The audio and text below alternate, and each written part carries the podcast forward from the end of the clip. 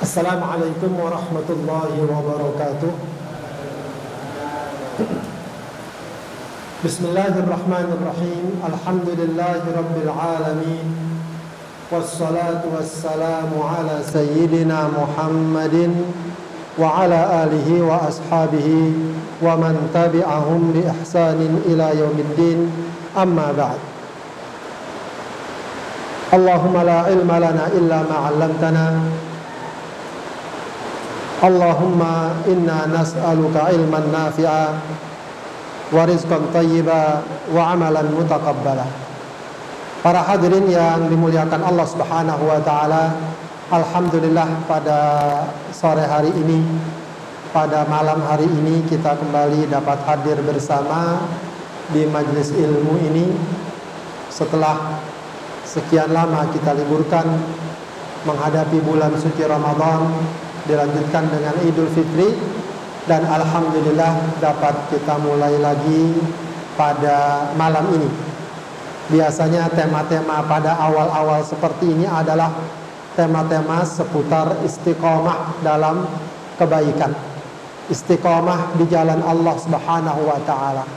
Di mana ketaatan kita dan ketakwaan kita tidak boleh berhenti seiring dengan berakhirnya bulan Ramadan.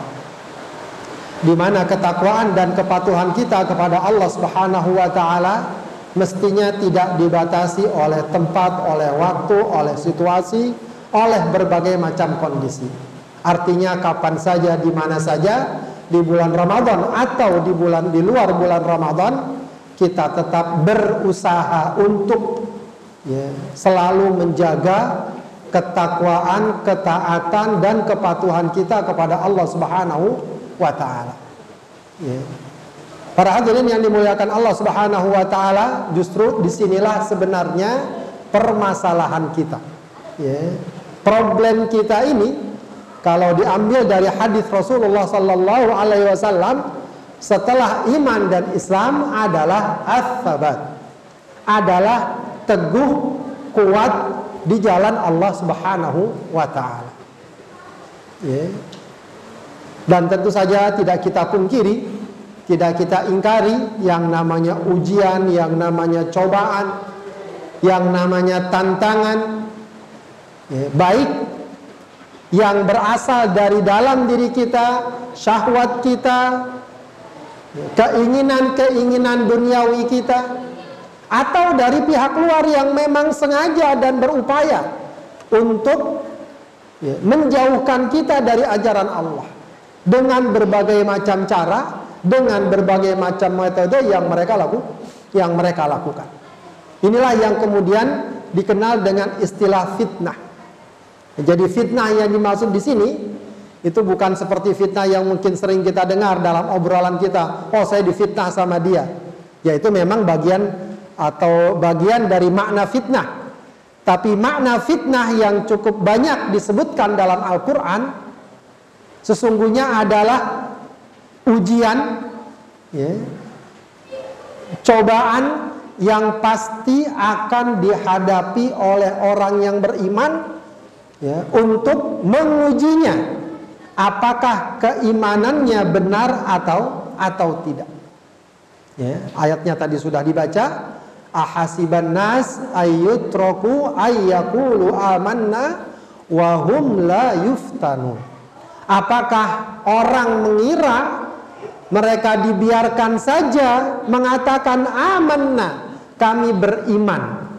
Wahum la yuftanun sementara mereka belum ya kalau mau diartikan secara harfiah belum difitnah. Belum difitnah di sini maknanya belum diuji. Dan ini sebuah ketentuan yang Allah berlakukan kepada siapa saja orang yang beriman. Bukan cuma sekarang. Ya, kita memang sering-sering mengungkapkan sekarang masya Allah fitnahnya, ujiannya, ya, banyak sekali berbagai macam cobaan, halangan, permusuhan kepada Islam dan kaum muslimin. Ya. Jangan salah, fitnah ujian ini juga dialami oleh orang-orang oleh umat-umat sebelum kita. Allah sudah jelaskan dalam surat Al-Ankabut juga ayat 3, "Walaqad fatannal min qablihim." Dan sungguh telah kami uji orang-orang sebelum mereka. Untuk apa? Fala ya'lamannallahu alladzina sadaqu wa la ya'lamannal kadzibin. Agar Allah tahu siapa yang jujur dengan imannya. Jujur dengan imannya artinya apa? Walau difitnah, walau banyak ujian, walau banyak tantangan, walau banyak godaan, walau bahkan ada permusuhan, dia tetap berpegang kuat ke jalan Allah Subhanahu wa taala. Wala ya'lamannal kadzibin. Dan juga agar Allah tahu, ya dan tentu Allah Maha tahu. Tapi Allah uji ini agar menjadi ya ujian bagi kita seberapa besar kejujuran kita. Agar diketahui siapakah di antara mereka yang dusta. Ya kalau ternyata pengakuan keimanannya hanya sebatas klaim saja.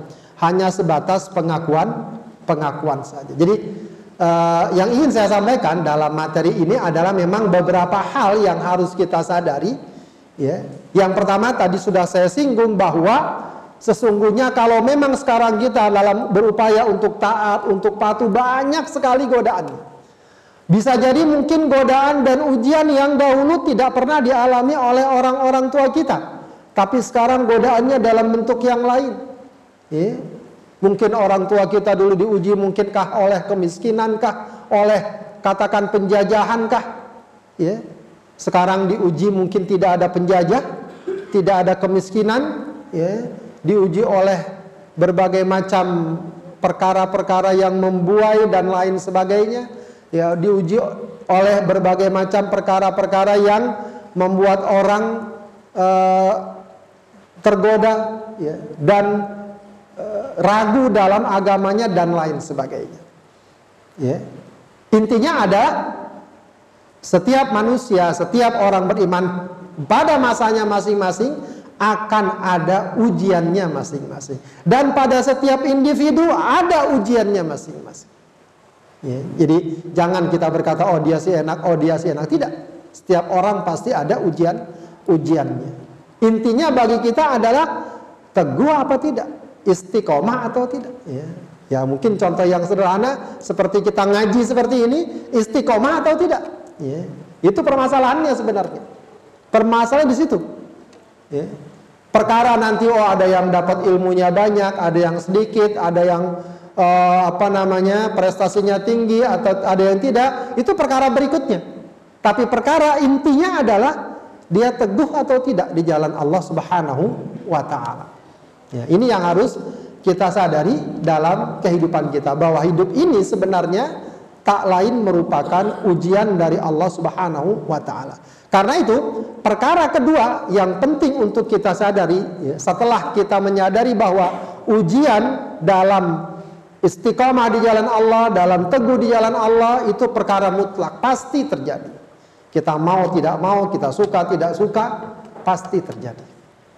Nah, yang kedua yang harus kita sadari ya, agar kita paham permasalahannya. Ya, bahwa kalau tadi dikatakannya namanya ujian bukan kita doang yang ngerasain. Semua umat ngerasain.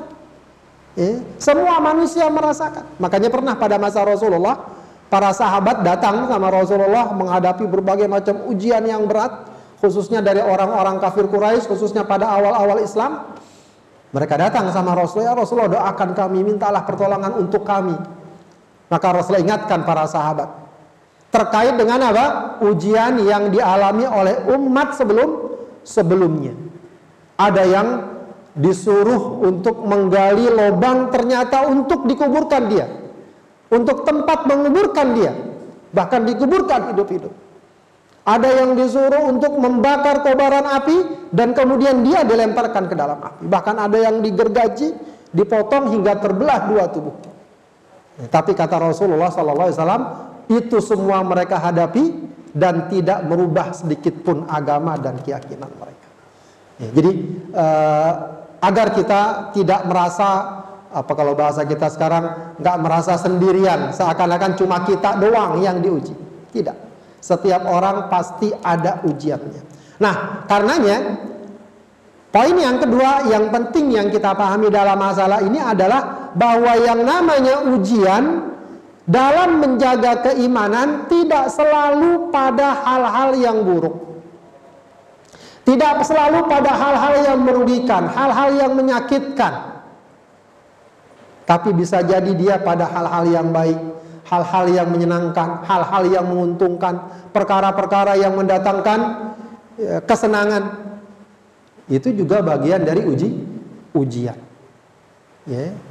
Allah Subhanahu wa taala katakan dalam surat Al-Anbiya ayat 35, "Kullu nafsin dha'iqatul maut." Setiap orang pasti akan merasakan kematian. Nah, cuma masalahnya pahami adalah kematian inilah yang akan menjadi batas akhir bagi seseorang untuk menempuh ujiannya dan menentukan apakah ketika itu dia istiqomah, teguh, sabat atau tidak. Makanya Allah katakan wa nabluukum bisyarri wal khairi fitnah. Dan kami uji kalian dengan asyar keburuk keburukan wal khair dan kebaikan fitnah sebagai fitnah sebagai ujian wa ilaina turja'un dan kepada kamilah kalian akan dikembalikan. Jadi poin kedua yang penting harus kita sadari bahwa yang namanya fitnah bukan hanya perkara-perkara yang menyedihkan, memberatkan, ya, merugikan, tidak. Fitnah juga ketika hidup kita lapang, ketika badan kita sehat, ketika karir kita terus menanjak. Itu juga fitnah. Itu juga uji ujian. Meskipun dalam kehidupan sehari-hari biasanya kita jarang sebut itu sebagai ujian. Itu adalah kenikmatan. Kenikmatan itu juga uji ujian. Ya. Jadi kalau maaf misalnya kita di PHK kita bilang apa uji ujian. Kalau lagi naik karir, oh dapat promosi jabatan, ada nggak yang bilang ujian? Eh, jarang bilang itu uji. Padahal itu juga uji ujian. Eh, betapa banyak orang diuji dengan keberhasilan, kesuksesan, kemenangan, eh, justru membuatnya tidak teguh di jalan Allah. Di jalan Allah. Dulunya rajin sholat, Dulunya rajin ibadah, masya Allah, Allah berikan dia peningkatan kehidupan, tidak lagi kelihatan sholat, tidak lagi kelihatan ibadah, tidak lagi ikut aktif dalam program-program kebaikan di jalan Allah Subhanahu wa Ta'ala. Ya. Itu berarti apa? Dia diuji dan sayangnya tidak sukses dalam ujiannya. Ya, maka untuk hal seperti ini para ulama sering mengingatkan kita dengan kesuksesan Nabi Allah Sulaiman alaihissalam yang diuji dengan berbagai macam kemewahan.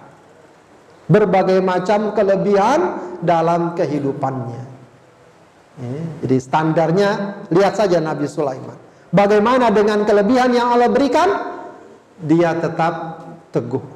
Dia tetap sabat. Kenapa? Salah satu kuncinya adalah sejak awal dia sadar bahwa ini adalah ujian. Ya, maka ungkapan Nabi Sulaiman sangat terkenal. Hada min fadli rabbi liyabluwani aashkuru am akfur. Ini adalah karunia Tuhanku untuk menguji aku apakah aku kufur atau bersyukur? Apakah aku syukur atau kufur? Ya, jadi mestinya logikanya adalah kalau orang paham bahwa berbagai kenikmatan, keberhasilan, kesuksesan adalah ujian dari Allah, maka semakin banyak nikmatnya, mestinya dia semakin taat dan patuh kepada Allah. Itu uh, barometer dan standar yang dapat dijadikan sebagai patokan. Kalau dia paham bahwa itu semua adalah ya, ujian dari Allah Subhanahu wa taala.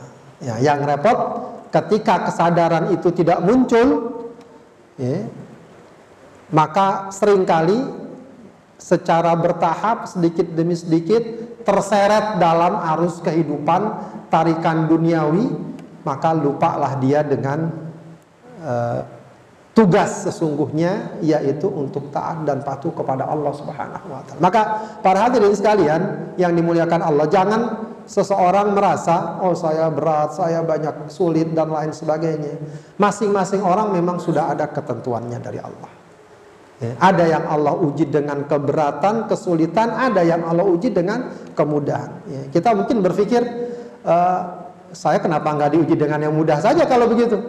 Ya, bisa jadi ya, kita kalau diuji dengan yang mudah justru lebih mudah tergelincir ketimbang diuji dengan yang su yang sulit. Ya, Allah kasih kita kemudahan untuk ke sana kemari. Siapa yang bisa menjamin kalau kita mampu menghindari kemaksiatan dengan kelebihan yang Allah miliki bagi bagi kita. Bisa berikan mudah kita berangkat ke sana, ke daerah sana, ke daerah yang sangat bebas dan lain dan lain sebagainya.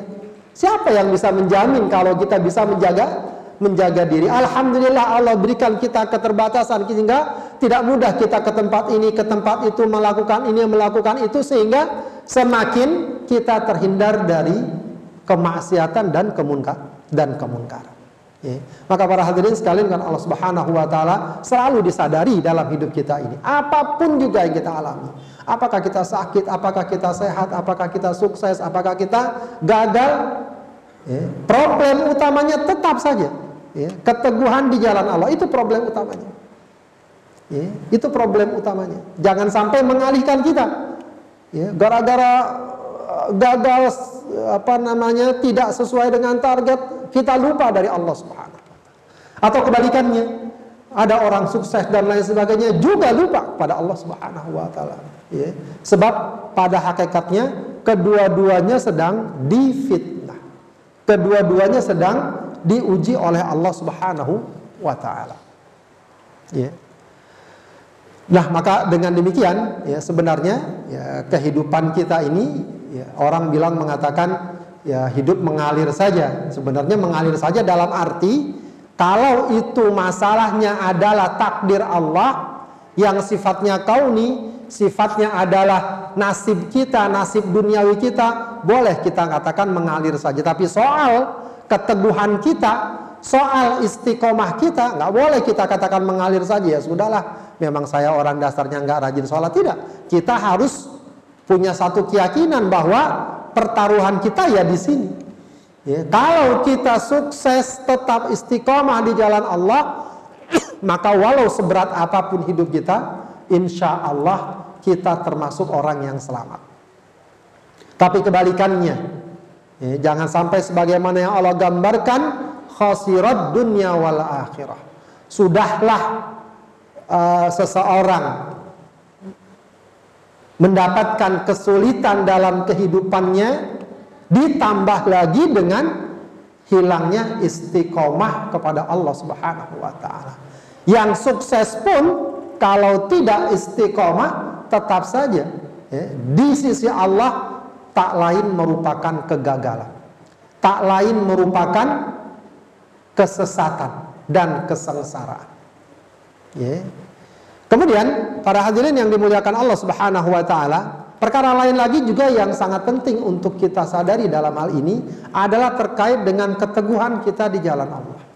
Apa makna keteguhan kita di jalan Allah? Ya, sederhana, para ulama mengatakan kita teguh di jalan Allah artinya kita tetap berada dalam syariat dan ketentuan Allah Subhanahu wa taala. Ya. Cuma sering kali kalau disandingkan dengan lawannya ya, yaitu katakanlah kemunkaran, kemaksiatan, penyimpangan ya, maka sering kali yang dilihat hanya satu sisi. Ya, nggak sholat misalnya, nggak puasa misalnya ya, nggak zakat misalnya, betul.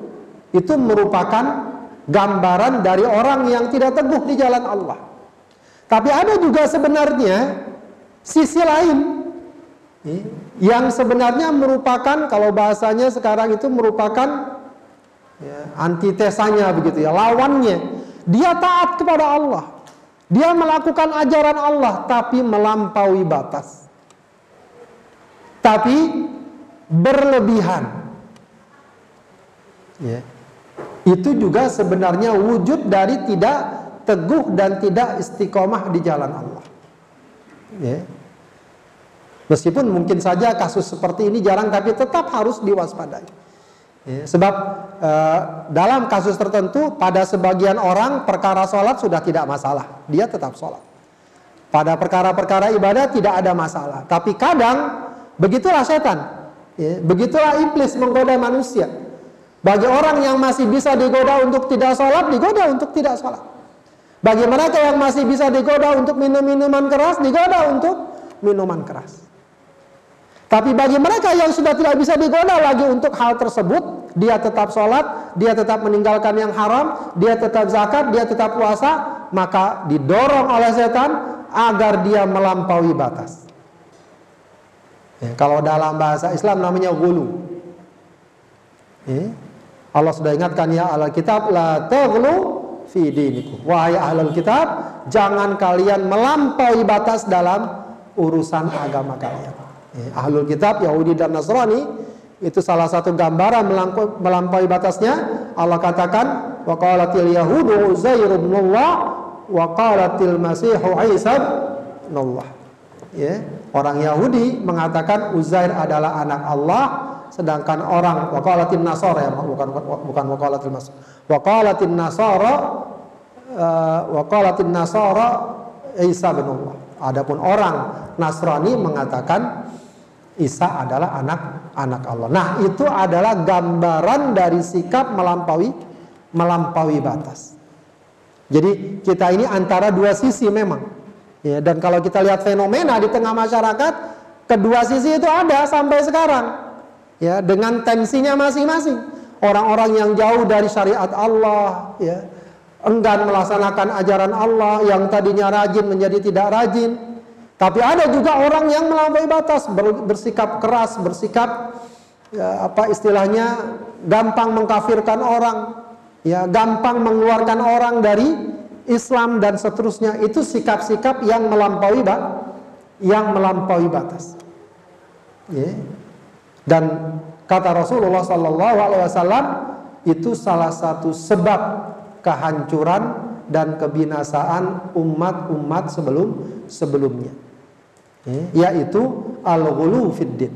Melampaui atau berlebih-lebihan dalam agama. Karena itu Islam ini mengajarkan kita as-siratal mustaqim garis yang lurus yang tidak bengkok yang tidak tertutup yang tidak kurang tidak berlebih tidak berlebihan. Ya. maka ketika kita ingin teguh di jalan Allah Subhanahu wa taala berarti kita harus pandai menjaga keseimbangan tadi. Ya, antara kalau bahasa Arabnya namanya al ifrat wa tafrid. Ya, ifrat itu artinya adalah tadi sikap ya kalau bahasa sekali disebut ekstrim. Ya, berlebihan. Berlebihan. Ya, dia memang rajin ibadah tapi sudah nggak ngurusin yang lain, ibadah saja. Itu termasuk ifrat juga. Ya, pernah dialami oleh para sahabat, ada yang ingin uh, sholat malam tiap malam nggak tidur, ada yang ingin nggak menikah karena ingin ibadah, ya, ada yang ingin puasa setiap hari, nggak pernah uh, berbuka, maksudnya tidak ada di mana hari di mana dia tidak puasa. Ya, itu kata Rasulullah berlebihan. Ya, kata Rasulullah saya orang yang paling taat, orang yang paling takut sama Allah. Tapi saya sholat malam, saya tidur, saya sehari puasa, besok-besoknya tidak, saya juga menikahi para wanita. Para wanita. Nah, sikap yang berlebihan ini memang juga termasuk bagian yang harus kita waspadai. Ya, sebab sering kali muncul hal-hal seperti ini di tengah di tengah masyarakat. Sebagaimana muncul fenomena kebalikannya, ya. Sikap-sikap yang tidak mau terikat dengan ketentuan syariat. Apa yang sekarang dikenal dengan pemahaman liberal dan semacamnya, ya yang namanya aturan syariat itu nggak pernah mereka eh, berikan kedudukan penghormatan yang layak apalagi diamal apalagi diamalkan yang ada justru adalah ya sering memberikan isu-isu mengembangkan isu-isu seakan-akan syariat itu menakutkan, orang yang melakukannya adalah ekstrim, radikal, dan semacamnya, intoleran, wah luar biasa. Sekarang udah banyak sekali isu-isu dikembangkan. Kalau dilihat ada anak muda rajin, ya sekarang ada fenomena anak-anak muda namanya pemuda hijrah dan seterusnya. Fenomena yang positif, terlepas mungkin kekurangan di sana sini. Tapi oleh sebagian orang dihembuskan isu bahwa hati-hati ini ada fenomena radikalisme dan semacamnya. Hal-hal seperti ini jelas bagi kita tidak boleh ya membuat kita apa namanya uh, menghalangi kita untuk teguh di jalan Allah Subhanahu wa taala. Ya, bukan tidak mungkin. Ya nanti akan ada isu baru. Kalau sekarang biasa masih isu-isu seperti ini masih diarahkan biasanya di kampus-kampus ya atau di pengajian-pengajian kantor atau di kalangan-kalangan uh, remaja. Ya, bisa jadi nanti akan ada isu masjid pengajian-pengajian di masjid-masjid ya terindikasi pengajian radikal. Wah itu udah repot Ya, maka uh, dari awal kita harus sadari ya beginilah memang salah satu ujian ya, yang harus kita hadapi dan ini juga bukan hal yang baru juga. Bagaimana Rasulullah SAW, bagaimana para nabi juga begitu. Mereka tak lepas dari berbagai macam tuduhan, tak lepas dari berbagai macam uh, stigma ya labelisasi entah kadang dibilang gila, dibilang penyihir, dibilang penyair, dibilang tukang cerita, dibilang pembohong. Ya, jadi sudah ada ya sejak dulu begitu. Label-label yang akan diberikan kepada siapa saja yang ingin teguh di jalan Allah Subhanahu wa taala. Ya, maka para hadirin kalau Allah Subhanahu wa taala as ini memang harus pandai kita menjaga keseimbang keseimbangan tadi. Ya, dan sebenarnya ajaran Islam itu sudah menjaga keseimbangan.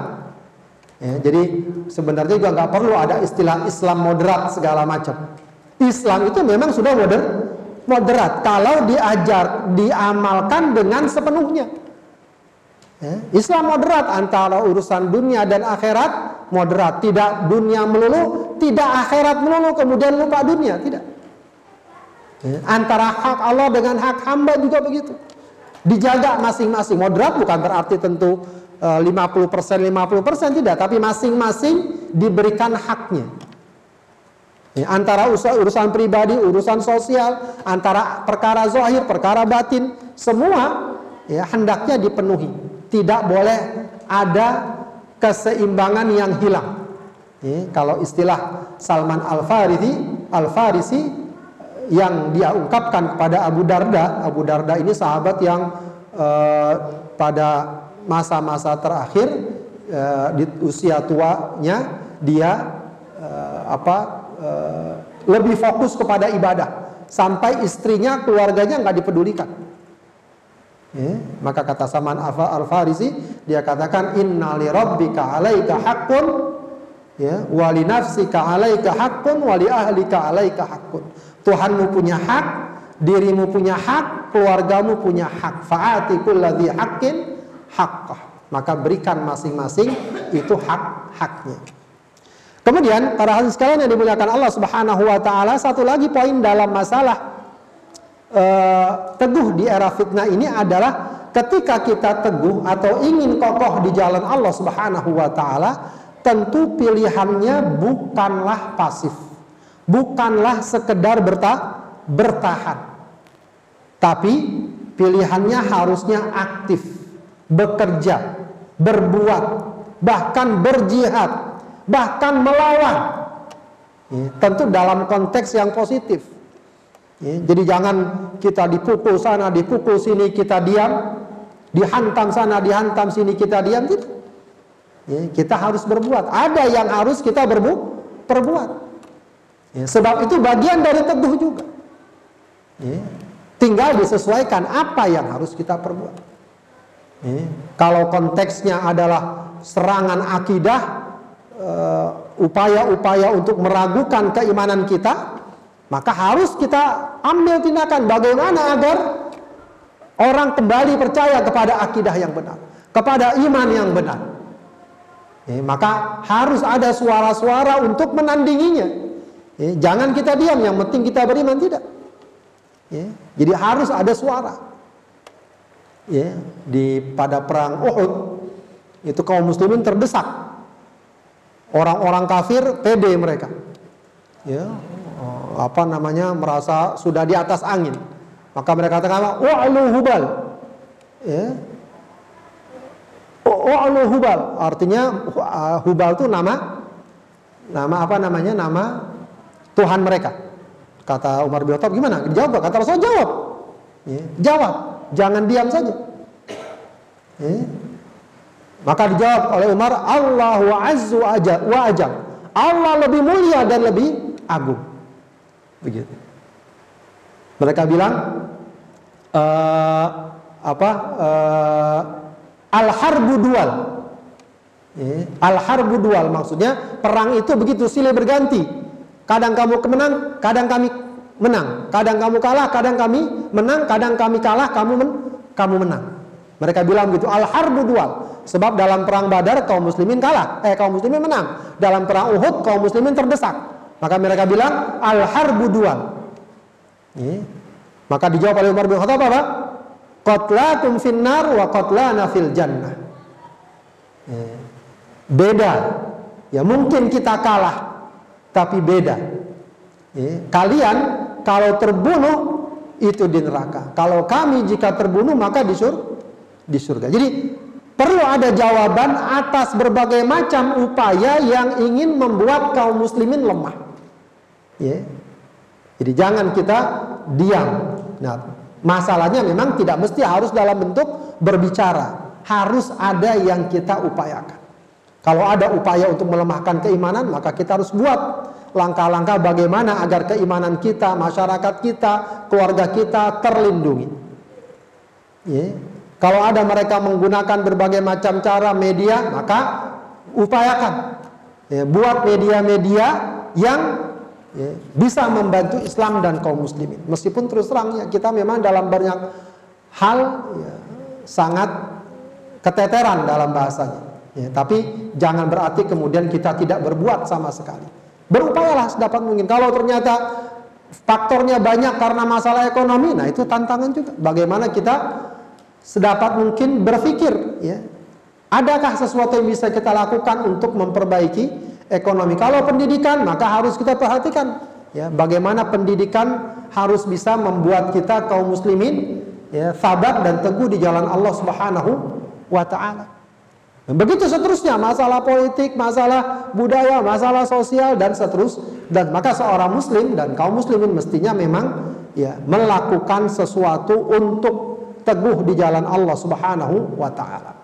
Ya, Allah Subhanahu wa taala gambarkan Rasulullah sallallahu alaihi wasallam dengan para sahabatnya dalam surat Al Imran 146 Allah katakan wa ka'ayyim min nabiyyin qatala ma'ahu ribbiyuna katsir. Betapa banyak para nabi yang berjuang, berperang bersama ya, orang-orang yang banyak, yang orang-orang yang taat kepada Allah fama wahanu lima asabahu fi sabilillah. Mereka enggak lemah atas apa yang menimpa mereka di jalan Allah. Wa ma mereka tidak lemah, tidak takut. Wa mastakanu tidak tunduk. Ya. Wallahu yuhibbus sabirin. Allah menyukai orang-orang yang sabar. Jadi mereka dijuluki sabar oleh Allah. Kenapa? Mereka berperang, mereka berjuang, mereka melakukan sesuatu. Ya. Maka para hadirin sekalian penting bagi kita untuk ya berbuat sesuatu. Paling tidak dalam ruang lingkup kita masing-masing, di masjid kita, di lingkungan kita apa yang sekiranya dapat membuat Islam ini kuat, baik untuk kita pribadi, untuk lingkungan kita, untuk keluarga kita, untuk masyarakat, untuk masyarakat kita. Berikutnya dengan level-level yang lebih yang lebih luas lah, lebih luas lagi. Ya, sekarang di berbagai medan ya, kehidupan sudah sangat tampak ya. Apa istilahnya kalau mau bila kita katakan ya pertarungan itu ya, dalam masalah politik, dalam masalah media, dalam masalah opini sekarang ini opini sudah sedemikian rupa diarah diarahkan ya, agar orang sedikit demi sedikit ya, mencurigai Islam kaum muslimin dan seterus dan seterusnya sebenarnya hal seperti ini bisa kita apa namanya hadapi ya misalnya sekarang banyak katanya ya, sebuah survei ya, sekarang Islam pakai begitu survei bahwa ternyata Islam yang ada sekarang ini adalah Islam impor bahasanya gitu transnasional ya. Islam Arab. Nah, ini kayak kayak gini kan apa ya? ya kadang orang menerima saja. Ya. Padahal apa sih yang nggak impor kita? Semuanya di diimpor. Semuanya dari luar juga akhir akhirnya.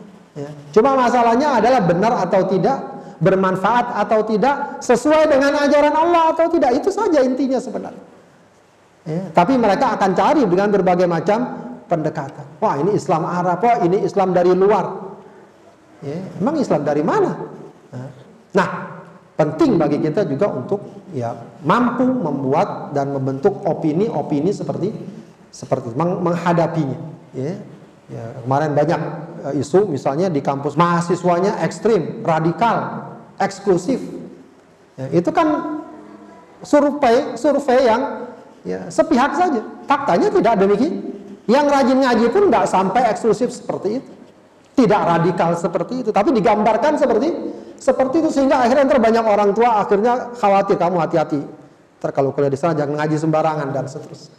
Ini satu hal yang harusnya uh, kita ya, punya langkah yang jelas, ya, punya sikap yang jelas ya, bahwa memang uh, tantangan itu ada, akan tapi yang namanya kaum muslimin ya tidak mudah begitu saja untuk dapat di apa istilahnya digoda ya di ditarik atau terseret dalam pemahaman dan pengamalan yang tidak benar dan menariknya dari ketaatan dan keteguhan di jalan Allah Subhanahu wa taala. Baik, para hadis sekalian juga Allah Subhanahu wa taala itu barangkali yang ingin saya sampaikan, mungkin tidak banyak, sekedar untuk memahami permasalahan dengan utuh ya. Adapun bagaimana agar kita teguh di jalan Allah, bagaimana agar kita istiqamah di jalan Allah, insya Allah juga sudah banyak Eh, kajian-kajian dan pemaparan-pemaparan seperti itu. Yang ingin saya sampaikan di sini adalah agar kita memahami permasalahan secara utuh ya bahwa yang namanya ujian di jalan Allah bukan cuma kita siapa pun dia kapan pun di mana pun dulu sampai sekarang yang namanya ujian itu pasti ada. Jadi jangan pernah berharap kita nggak diuji oleh Allah. Ya. Justru kita berharap semoga kita diberikan kekuatan menghadapi berbagai macam ujian kehidupan. Yang kedua, yang namanya ujian fitnah itu tidak selalu buruk sifatnya. Boleh jadi dia baik dan boleh jadi orang lebih kuat imannya dengan ujian keburukan ketimbang ujian kebaik kebaikan. Ya. Kemudian yang ketiga yang harus kita waspada sadari adalah yang namanya teguh di jalan Allah ya tidak selalu berarti bagaimana kita jangan sampai tidak sholat, jangan sampai tidak puasa, jangan sampai tidak taat, tapi bagaimana juga agar ketaatan kita tetap terkontrol, tetap terkendali, tidak melampaui bak, tidak melampaui batas. Dan berikutnya e, teguh kita di jalan Allah memang artinya harus aktif, harus berbuat. Bahkan dalam bahas tertentu harus melawan. Tidak benar kalau Islam itu ya setuju dengan misalnya ekstremisme, setuju dengan terorisme kita bukan teroris. Kita tidak setuju dengan perbuatan-perbuatan yang sifatnya kekerasan dan semacam dan semacamnya. Ya, tapi juga tidak kita tidak terima kalau Islam begitu saja dituduh, dikambing hitamkan dan lain sebagai dan lain sebagainya. Wallahu a'lam bishawab. Itu para sekalian yang dapat sampaikan, mudah-mudahan bermanfaat. Baik, kalau memang tidak ada, kita cukupin saja sampai di sini.